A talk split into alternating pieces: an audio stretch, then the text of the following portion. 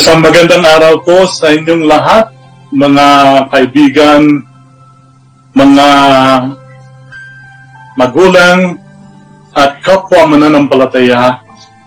Sa episode na ito, magkakaroon tayo ng panibagong topic, panibagong uh, aralin tungkol po sa pananampalataya. Alam niyo po, napakamahalaga ng tunay na pananampalataya. No? Dahil ang sabi po ng uh, Biblia sa aklat ng mga Hebreo, kaya niyo pong basahin ko sa inyo sa uh, labing isang kabanata, doon po sa unang talata, tungkol sa pananalig sa Diyos tayo'y may pananalig kung nagtitiwala tayong mangyayari ang mga inaasahan natin at naniniwala sa mga bagay na di natin nakikita. At kinalugdan ng Diyos, doon po sa pangalawang talata, at kinalugdan ng Diyos ang mga taong ang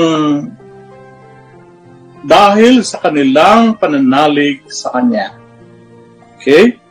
Uh, doon po sa ika-anim na talata, ang sabi roon ay uh,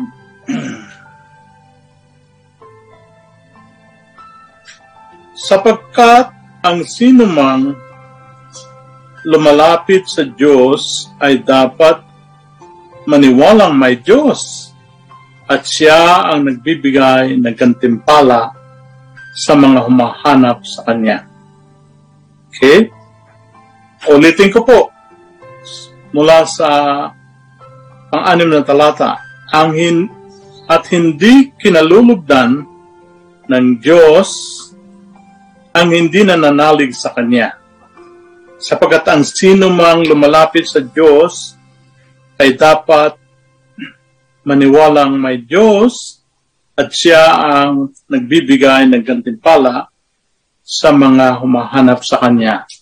Alam niyo po, ang ating sinasambang Diyos ay uh, Diyos na nagbibigay ng gantimpala sa mga taong naniniwala na tunay nga na siya ay buhay at tunay ngang siya ay maasahan sa panahon ng ating pangangailangan.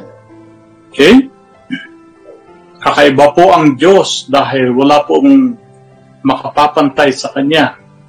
Okay? Akin pong dalangin sa pasimula, uh, ang pagpapala sa lahat po ng kaisa natin o kasama natin sa programang ito ang salita ng buhay na inihahatid ng inyong lingkod na si Pastor Nilo Briones mula po sa Calgary, Alberta, Canada.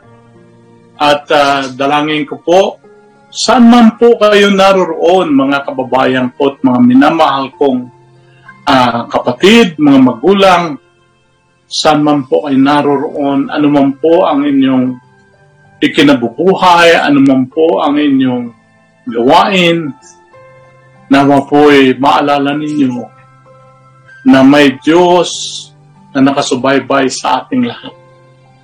At nararapat lamang pong paglaanan natin siya ng kahit ng kunting panahon. Ito pong salita ng buhay ay uh, inihatid po uh, sa iba't ibang programa kagaya ng Facebook, uh, uh, YouTube, uh, sa mga uh, IGTV, Rumble TV, at uh, iba-ibang mga apps.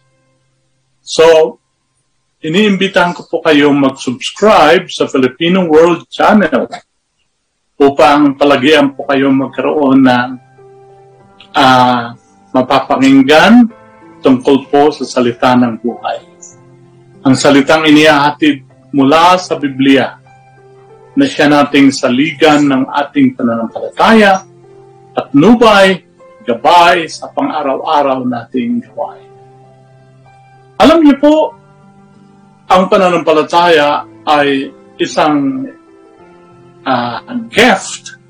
Isa po isang regalo mula sa Diyos sa lahat po na nagtitiwala sa Kanya, sa pangalan ng Kanyang bugtong na anak na si Kristo bilang personal na Panginoon at Tagapagligtas. At ang lahat po ng nananampalataya kay Kristo Jesus ay uh, iisa lamang po ang Ama ng pananampalataya. Siya po ay walang iba kundi si Amang Abraham. Lahat po ng nagsisusunod, uh, tumatalima nagpapasakop sa kalooban ng Panginoong Kristo, sila po ay napabilang sa lipi o lahi ni Abraham. So ito po ang magandang balita. Kung ano man po ang ipinangakong pagpapala ng Diyos kay Amang Abraham.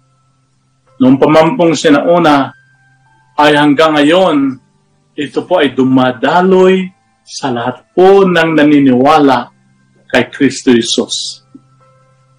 Kasi sila po ay naturingang mga anak ng pananampalataya ni Amang Abraham.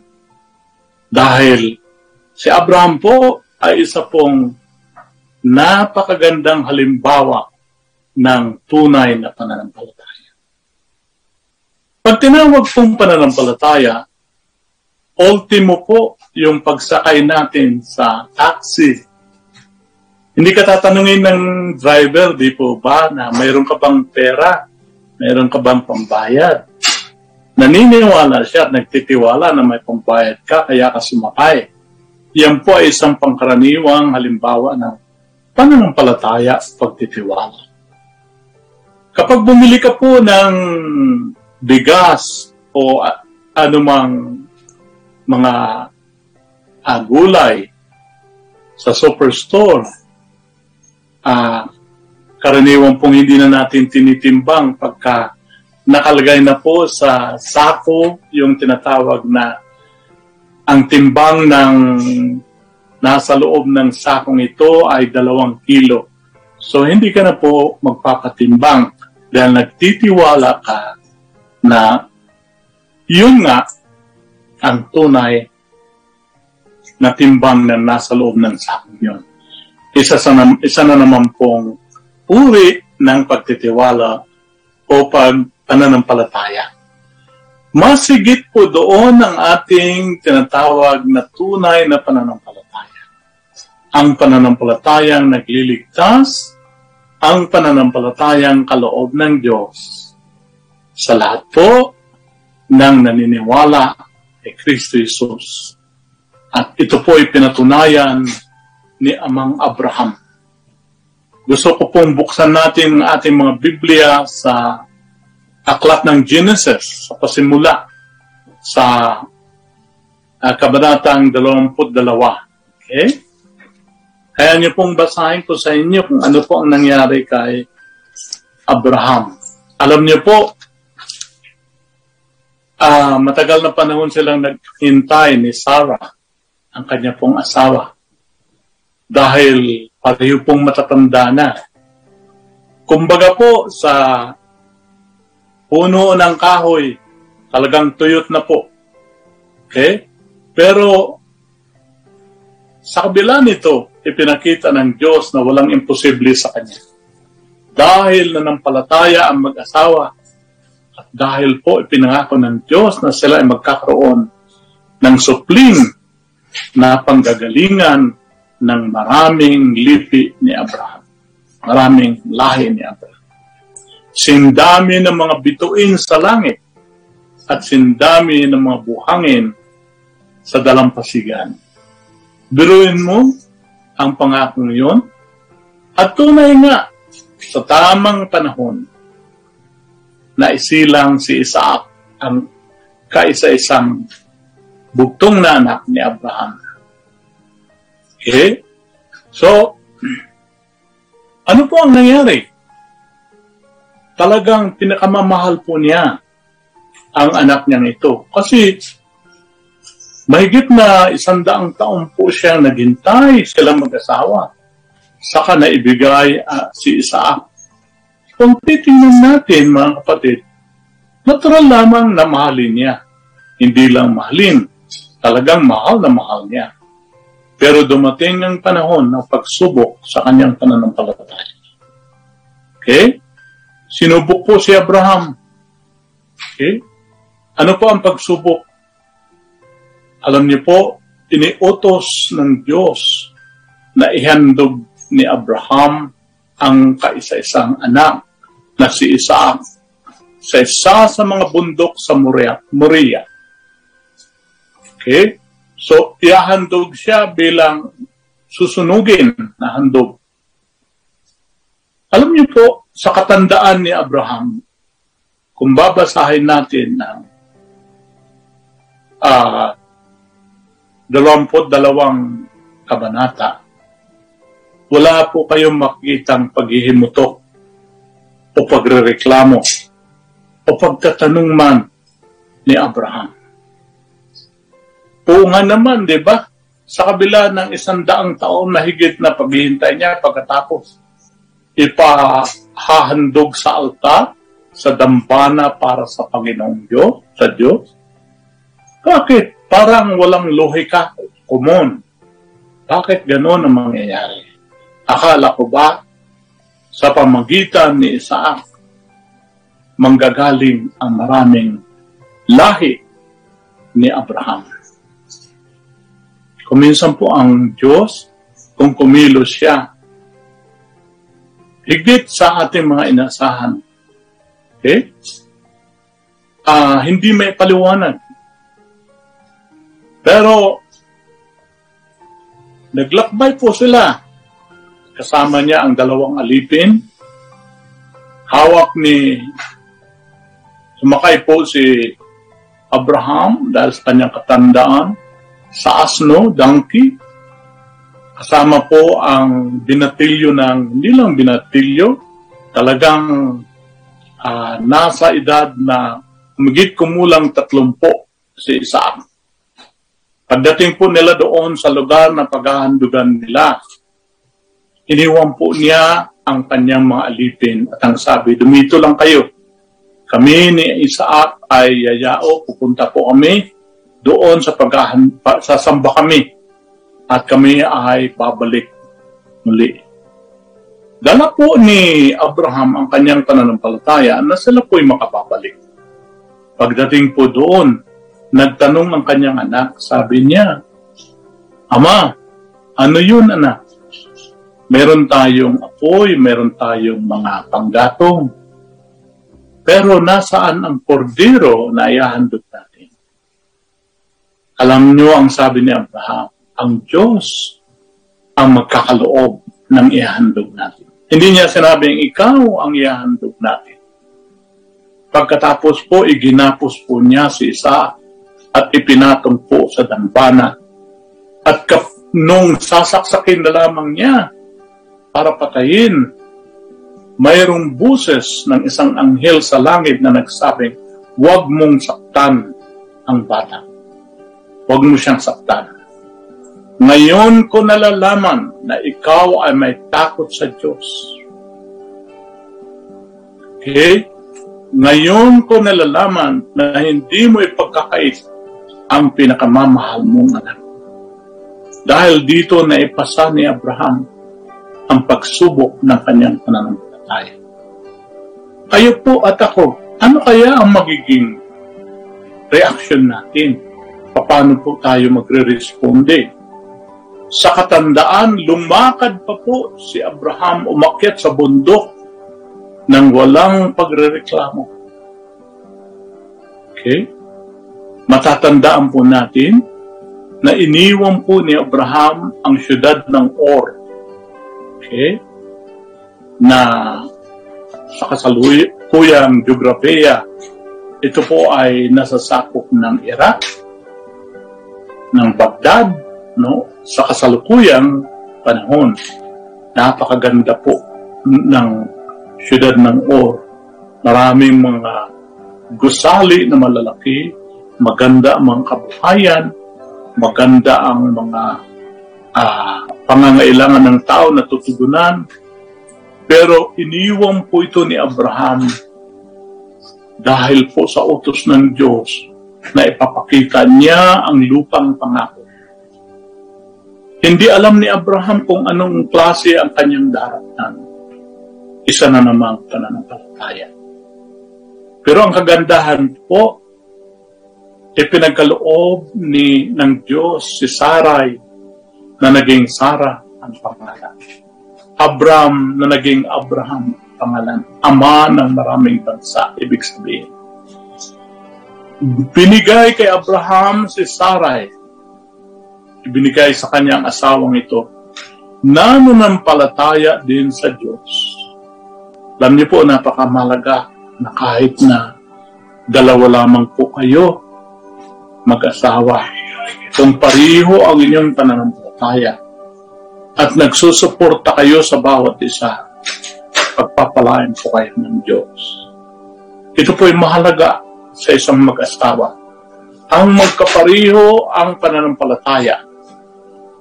Pati po mga kabataan, sa pagdaan ng panahon, dapat po itinuturo sa kanila ang tamang pagsamba, panalangin, paniniwala at pagtitiwala sa Panginoong sa Kristo. Hindi po ba yung iba ang pinupuntahan ng ama, iba naman ang pinaniniwalaan ng ina, iba rin ang paniniwala ng mga anak. Magulo ang tahanan niyo. Pero kay Abraham, iisa po ang direksyon ng kanyang pamilya. Iisa ang pananampalataya, ang tunay na pananampalataya sa Panginoon. So kung titingnan po natin, ano po ang nangyari na ipasa po niya ang pagsubok.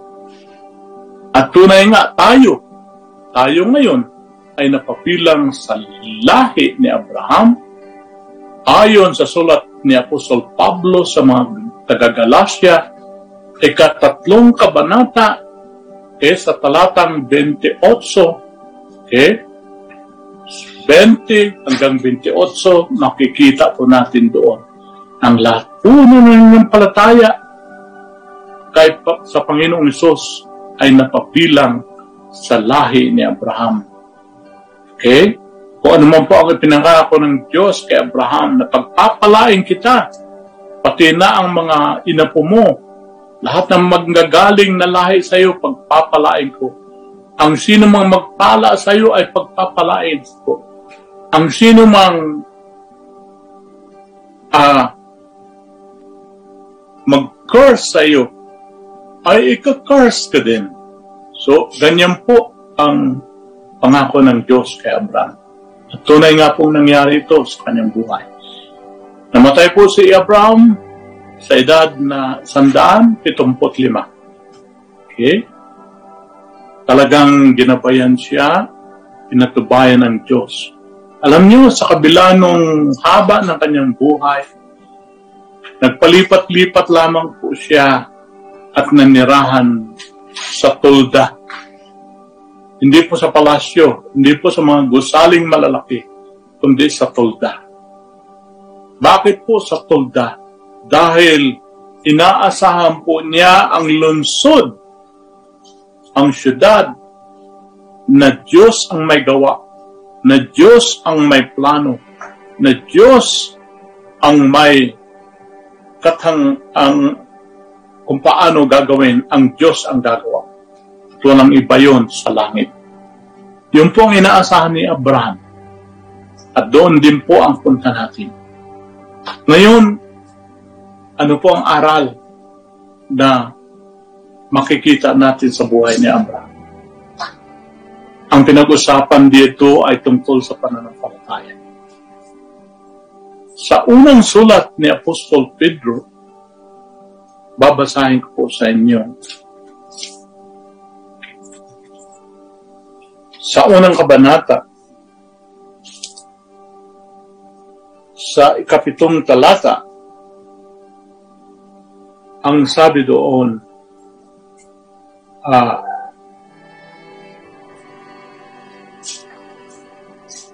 okay,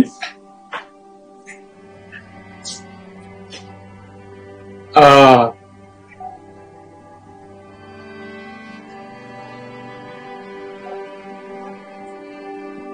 sapagkat kayo'y sumasampalataya, iingatan kayo ng kapangyarihan ng Diyos. Samantalang iniintay ninyo ang kaligtasang nakalaan,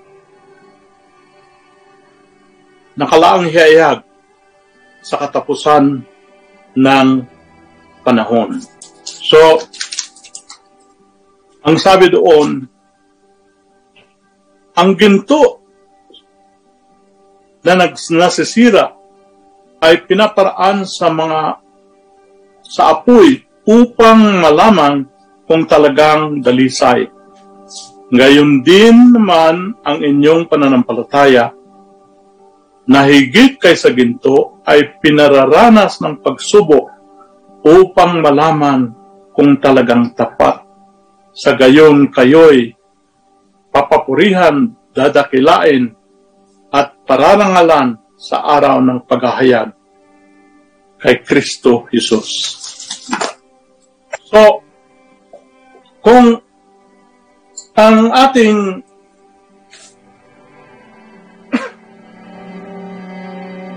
ang ating pananampalataya ay naihalong tulad sa isang ginto.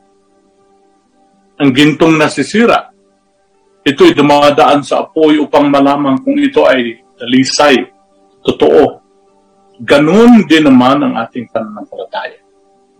Na higit na mahalaga ay sa ginto. Ito ay susubukin upang malaman ng Diyos, hindi lang ng Diyos, ng mga taong nakikita tayo at nalalamang tayo ay mananampalataya, makikita nila kung ito nga ay dalisay tapat at sa tamang panahong pagdating na ihayag si Kristo Jesus, dadakilain tayo at pupupurihan at pararangalan ng Diyos. So mga kapatid, mga kaibigan, nasaan na kayo ngayon? Kayo po ba ay nagtataglay ng pananampalatayang ito na ginagantimpalaan ng Diyos? Kayo po ba ay dumaranas ng pagsubok na kuminsan na hindi niyo maunawaan o maintindihan? Huwag po tayong manlupaypay. Dahil kasama ng pagsubok ng iyon ay ang lakas, karunungan, at kaalaman mula sa salita ng buhay, salita ng Diyos, upang mapagtagumpayan mo ito.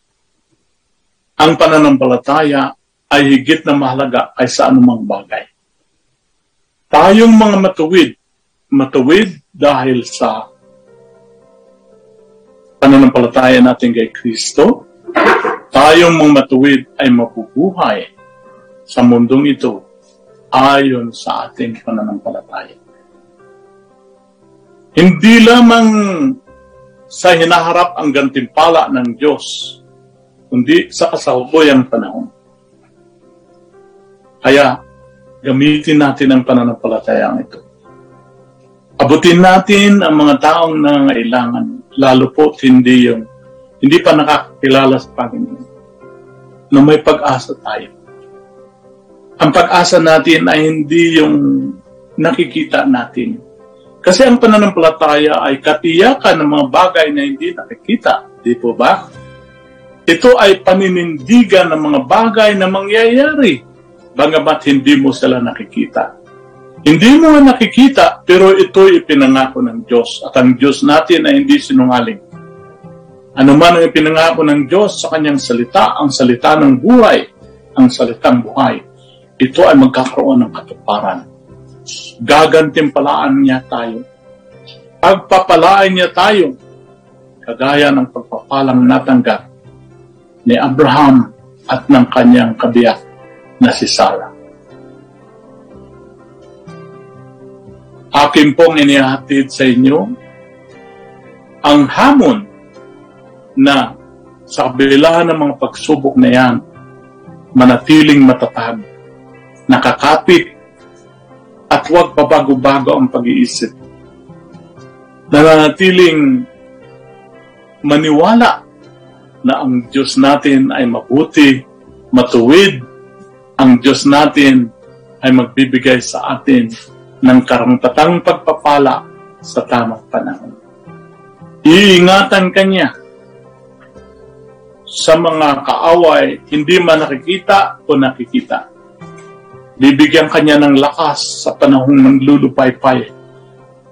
Bibigyan kanya ng kagalingan sa panahong kailangan mo ang kagalingan. Ganyan ang ating Diyos. Ganyan ang Diyos ng lahat ng sumasampalataya sa Kanya, kagaya ng pananampalataya niya mga Abraham. Inaanyayahan ko po kayo sa isang maikling panalangin. Ano man po ang inyong dinaranas sa panahong ito, kung kayo man po ay nangangailangan ng pagpapala mula sa Panginoon, tayo po ay manalangin. Panginoon naming Diyos, Muli po kaming yumuyukod, sumasamba sa inyo at nagpapakubapa. Dinadala po namin ang taos-pusong pasasalamat na kami ay patuloy niyong iniingatan, pinagpapala, pinapalakas, pinapagaling, at tinutugunan sa aming pangailangan. Tunay nga pong hindi kami dapat mapalisa dahil ang sabi niyo, sa halip, ihatid ninyo ang inyong mga Ihatid ninyo ang inyong mga pangailangan sa pamagitan ng panalangin. Inihatid namin sa inyo ang aming pangailangan doon. Hindi man namin sambitin, alam niyo kung ano mga ito. Panginoon, katagpuin niyo po kami. Kayo po ang inaasahan namin dito sa lupa na ito. At inaasahan din namin kapag nahayag kayo sa takdang panahon sa inyong muling pagparito, kami rin po ay dadakilain papupurihan at pararangalan. Maraming salamat po, Ama. Ito po ang aming dalangin sa ngalang banal ng inyong bugtong na anak na si Kristo at sa kapangyarihan ng Espiritu Santo. Amen at Amen.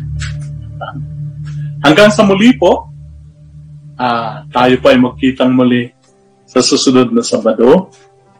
At uh, magkakaroon po ng pagbabago sa panahon sa schedule ng ating pag-air ng salita ng buhay. At uh, maaring iba ang oras at iba ang uh, araw. Malalaman niyo po sa mga darating na Sabado. Okay? Sa kasalukuyang panahon, atin pong inihatid ang salita ng buhay kada alas 8 ng gabi dito sa Calgary, oras ng Calgary at alas 10 naman ng umaga tuwing linggo sa Pilipinas. Okay? Saan man kayo naroon, pagpalain kayo ng Diyos. Protektahan, gabayan, at ingatan sa ngalang banal ni Kristo. Amen. Amen.